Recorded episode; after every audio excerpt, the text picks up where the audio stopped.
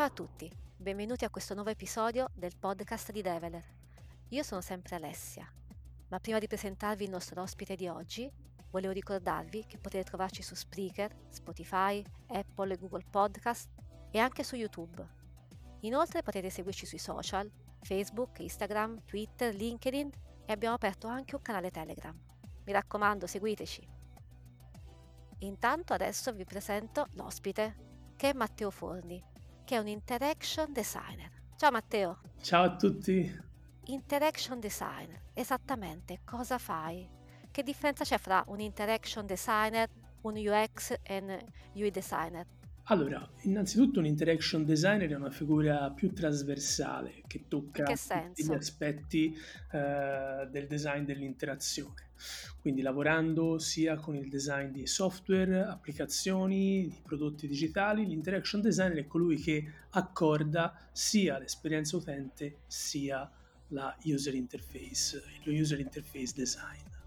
A differenza del, dello user experience designer, che si occupa invece di migliorare l'esperienza eh, degli utenti e renderla per loro soddisfacente, sia da un punto di vista di usabilità, sia da un punto di vista di soddisfazione dei bisogni che gli utenti hanno. Lo User Interface Designer invece è più focalizzato sul design di interfacce, quindi sulla colorazione, sulla composizione delle interfacce grafiche e quindi ha più a che fare con strumenti, con elementi di grafica come icone, componenti e, e quant'altro compongono le interfacce che noi utilizziamo nella nostra vita sia a livello industriale sia per altre applicazioni. Ok, grazie che mi hai chiarito intanto questo punto perché io che sono completamente profana dell'argomento non riuscivo proprio a capire la differenza, abbi pazienza. E oggi di che cosa ci parli invece? Allora, oggi vi parlo di quanto possa essere positivo introdurre il motion design durante la progettazione di un'esperienza utente, quindi quanto può facilitare all'inizio della progettazione e quanto invece possa essere di grande impatto nella parte finale della progettazione. Ok, partiamo dall'inizio, io sono sempre ignorante. Che cos'è il motion design? Partiamo dalle basi. Allora, il motion design eh, molto banalmente si tratta di mh, inserire in sequenza delle immagini statiche, ovviamente si tratta di una sequenza temporale. Le immagini statiche vengono animate come un cartone animato, come un qualsiasi uh, file, un qualsiasi prodotto di tipo uh, multimediale. Il contesto è appunto il contesto animato e grazie a eh, queste, queste, sequenze noi possiamo godere di alcune proprietà che invece le immagini statiche non, non portano con sé, di, di cui le immagini statiche non godono. E questo è particolarmente vantaggioso perché in primo luogo possiamo sottolineare il coinvolgimento per gli utenti che osservano elementi, componenti, eh, spazi che eh, sono rappresentati in eh, motion design. Questo aiuta molto il coinvolgimento da parte del, degli utenti che fruiscono dell'esperienza. Ovviamente il motion design ha una sua storia, Flash sarà sicuramente un programma che tornerà alla memoria di molti che ascoltano questo podcast. Anche la mia, incredibilmente anche la mia, sono abbastanza vecchia. C'è stata una grossa evoluzione però che è passata insomma da, uh, da Flash che si occupava sì di produzione di file di tipo multimediale e contenuti animati, sempre però basati su immagini pressoché eh, statiche. L'evoluzione è passata, è arrivata, è giunta quando il codice, quindi quando gli sviluppatori hanno voluto dire un po' la loro, no? con sia JavaScript che altre tecnologie, per rendere animati alcuni componenti di interfaccia. Si parla quindi di una decina, quindicina di, di, di anni fa.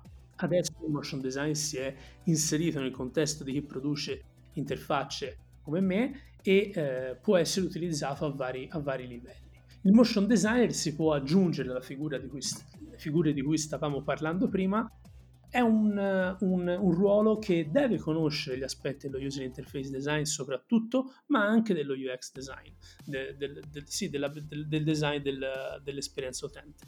E però diciamo che la sua focalizzazione è più versata alla produzione, quindi all'utilizzo di software per l'animazione, quindi non ha a che fare diciamo con uh, software che eh, invece puntano a ottenere risultati per quanto riguarda la ricerca sugli utenti, che sono i software che utilizzano gli UX designer, non ha a che fare con software dedicati esclusivamente all'user interface designer, però può spaziare anche su altri software e uno di questi appunto è sicuramente After Effects che da, da quando è, è, nato ricopre un ruolo particolarmente importante in questo, in questo scenario. Perché? In che cosa è vantaggioso? Allora, è diventato vantaggioso perché innanzitutto inizialmente era utilizzato per, soprattutto per fare editing ad un alto livello di montaggi video, quindi montaggi video anche di film o di altri tipi di prodotti venivano fatti con, con After Effects e eh, grazie ad esso potevano cambiare, diciamo, alterare alcune, eh, alcune, alcune, proprietà del video, come per esempio le color correction, alcuni passaggi, velocizzare alcuni passaggi. Negli ultimi anni si è applicato anche per la produzione, grazie a plugin esterni, di codice, vero e proprio codice, rispettando alcuni limiti che un'animazione eh, realizzata per, per, il design di interfacce deve avere, deve eh, rispettare, After Effects comunque permette di produrre file che possono, anche, possono essere utilizzati e soprattutto riprodotti con alta fedeltà anche passando per il codice e non semplicemente per i riproduttori video, player video o quant'altro con cui abbiamo a che fare, che sono i più noti, sono rimasti invariati da anni, dalla TV fino allo schermo del computer, fino a QuickTime e altri software che noi tutti conosciamo. Senti, torniamo un attimo al motion design. Ma è così importante? Cioè può influenzare positivamente la progettazione di un'esperienza? Allora, nella mia esperienza, appunto, io ho usato molto spesso il motion design per facilitare alcune fasi. In che senso? Spiegami. La puoi influenzare positivamente perché il motion design gode appunto di proprietà sia di tipo astratto, chiamiamole così, sia di tipo tecnico. Le proprietà di tipo astratto facilitano di molto la comprensione di un comportamento, la comprensione di ciò che stiamo vedendo e soprattutto ne alterano l'effetto emotivo. Quindi colui che osserva un componente, un oggetto animato, sicuramente ne sarà particolarmente attratto Uh, rispetto a sì, un'immagine statica. Questo ricade sia da un semplicissimo bottone, sia a uh, layout animati e, e quant'altro. Sì, ma anche semplicemente le GIF che si usano adesso nei social catturano molto di più l'attenzione, c'è poco da fare. Esattamente, questo è, è un punto a favore, l'evoluzione del video anche nei, nei, nei social appunto eh, segue un po' questo, questo principio anche ovviamente delle proprietà tecniche che possono essere applicate. Le, eh, ne cito soltanto un paio, le, le, le, proprietà di trasformazione, le proprietà per esempio di dilatazione del tempo, insomma con il motion design si possono ottenere davvero tantissimi, tantissimi risultati. Torno un attimino indietro perché è importante capire quando bisogna, a mio avviso, pensare o provare a scegliere di inserire e introdurre il motion design per facilitare un certo tipo di processo. Le fasi sono principalmente due. In una fase molto vicina alla, all'esplorazione che si ha del contesto, quindi dobbiamo per esempio realizzare un'interfaccia per un software, inizialmente faremo ricerca, andremo a produrre delle idee, delle bozze di, di, di, interfaccia e in questo caso introdurre il motion design come facilitatore per la visualizzazione di alcuni comportamenti interattivi può essere particolarmente utile e oltre ad essere utile può avere bassissimo costo perché è molto semplice con l'utilizzo di After unito ad altri software, anche sempre del pacchetto, eh, del pacchetto Adobe, e soprattutto può avere un grandissimo impatto sul ritorno di investimento finale, perché ciò che io posso dimostrare con facilità in una fase iniziale del progetto, poi me lo ritrovo alla fine. Sì, certo. Quando non devo andare a fare un reworking importante sulle scelte che ho preso. Chiaro. Da un punto di vista culturale, in questa fase qui, tutti coloro, tutti gli stakeholder che sono vicini alla progettazione hanno la possibilità di osservare un esempio un prototipo facilmente, facilmente comprensibile. Perdonami, ti interrompo un attimo. Cosa intendi per stakeholder di un progetto?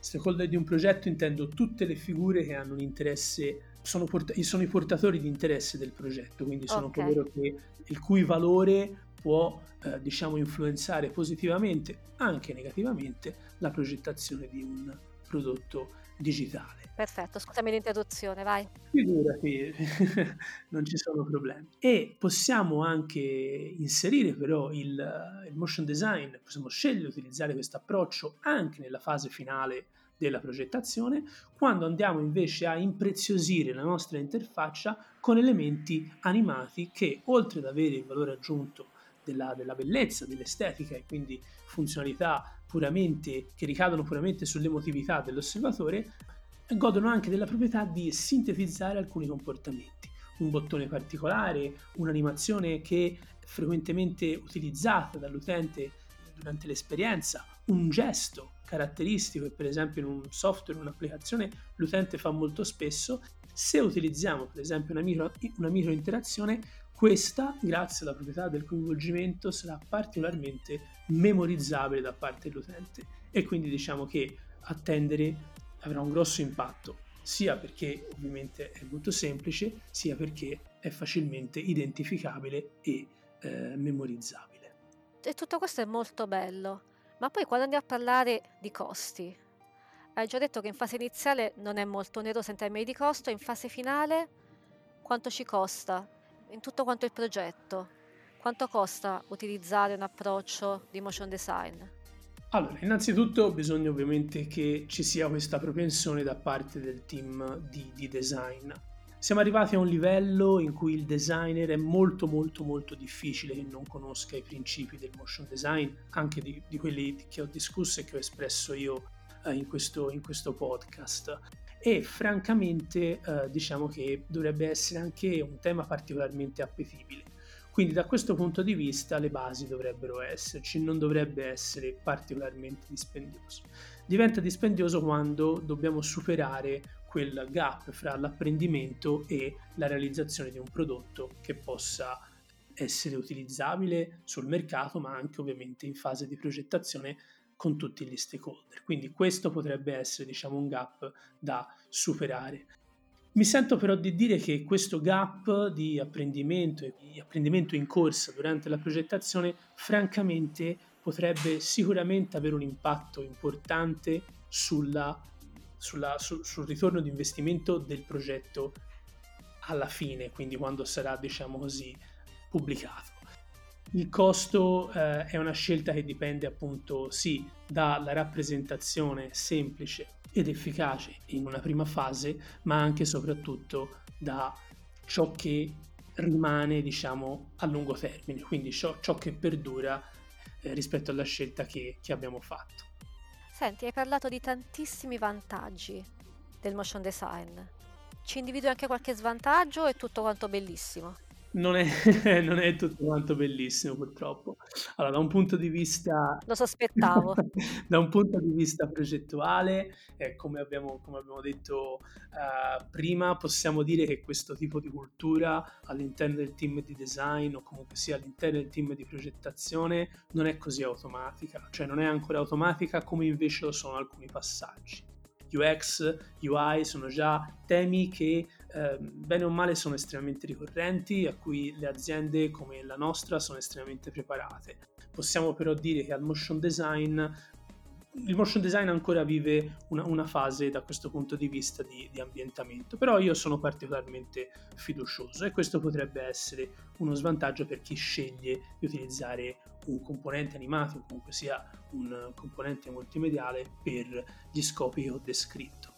Da un punto di vista tecnico diciamo che ancora il passaggio fra After Effects con tutte le sue possibilità, con tutta la sua effettistica e il, il, rispetto nel dettaglio di tutti gli effetti sul codice, grazie appunto ai vari plugin che ho menzionato, di cui poi riporto anche il nome, uno si chiama Lotti, uno si chiama Body Moving, fanno entrambe cose simili, però diciamo che hanno degli output leggermente, leggermente diversi il codice ancora non accoglie tutte, tutte, tutte le effettistiche di After Effects e quindi diciamo che il motion designer o comunque chi si occupa di motion design su After dovrà considerare alcuni limiti. Sicuramente ci sarà un'evoluzione, sicuramente ci, ci, ci stiamo avvicinando, però ecco questo potrebbe essere uno svantaggio. Oltretutto eh, ciò che eh, esce dal ciò che viene esportato da After, sempre da un punto di vista tecnico e sempre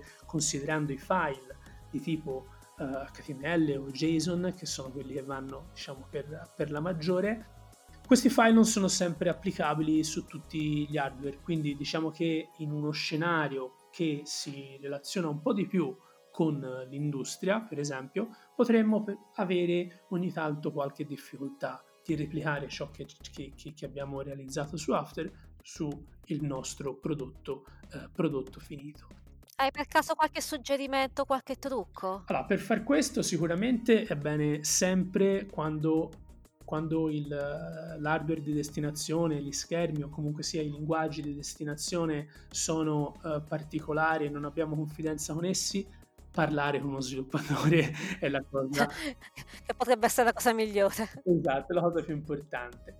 Nel nostro caso, che comunque abbiamo spesso, anzi abbiamo molto a che fare anche per esempio con QT, possiamo uh, seguire invece le evoluzioni che caratterizzano quel campo. Se non vado errato, circa un mese fa è uscito Lotti, che è il plugin di cui vi ho parlato prima, per Qt e questo potrebbe essere un enorme facilitatore per quanto riguarda l'impatto del motion design su, sui prodotti digitali per l'industria. Vuoi aggiungere qualcos'altro? Per quanto riguarda, probabilmente potrei suggerire di affacciarsi a questo tipo di ambiente, di cominciare a considerarlo perché ha delle proprietà importanti, la sintesi è una di, di queste migliorare le esperienze utente per tanti tipi di utenti, sia per il grande pubblico, sia per chi invece utilizza i software uh, all'interno di grandi organizzazioni a livello industriale, fa sempre bene. Ha un impatto reputazionale per le organizzazioni che prendono questa scelta, soprattutto, e questo è molto importante, e soprattutto c'è anche da dire che eh, ha un impatto positivo per quanto riguarda le discussioni dei progetti e la relazione con le persone che seguono la progettazione. Quindi suggerisco vivamente di eh, affacciarsi a questo, a questo mondo e introdurre questo tipo di politiche perché potrebbero avere dei ruoli chiave durante la progettazione di esperienze. Matteo, ti ringrazio davvero tantissimo, ci hai aperto un nuovo mondo, abbiamo capito un pochino di più dell'interaction design, del motion design. Io ti aspetto ancora per parlare di qualcos'altro perché mi piace molto. Certamente. È un mondo completamente affascinante che non conosco per nulla. Saluto anche tutti quanti i nostri ascoltatori. Ricordo che possono trovarci su Spreaker, Spotify, Apple Podcast, Google Podcast, Facebook, Instagram, Twitter, LinkedIn e sul nostro canale Telegram. Grazie mille, alla prossima puntata. Grazie a te, grazie a tutti. Ciao. Ciao.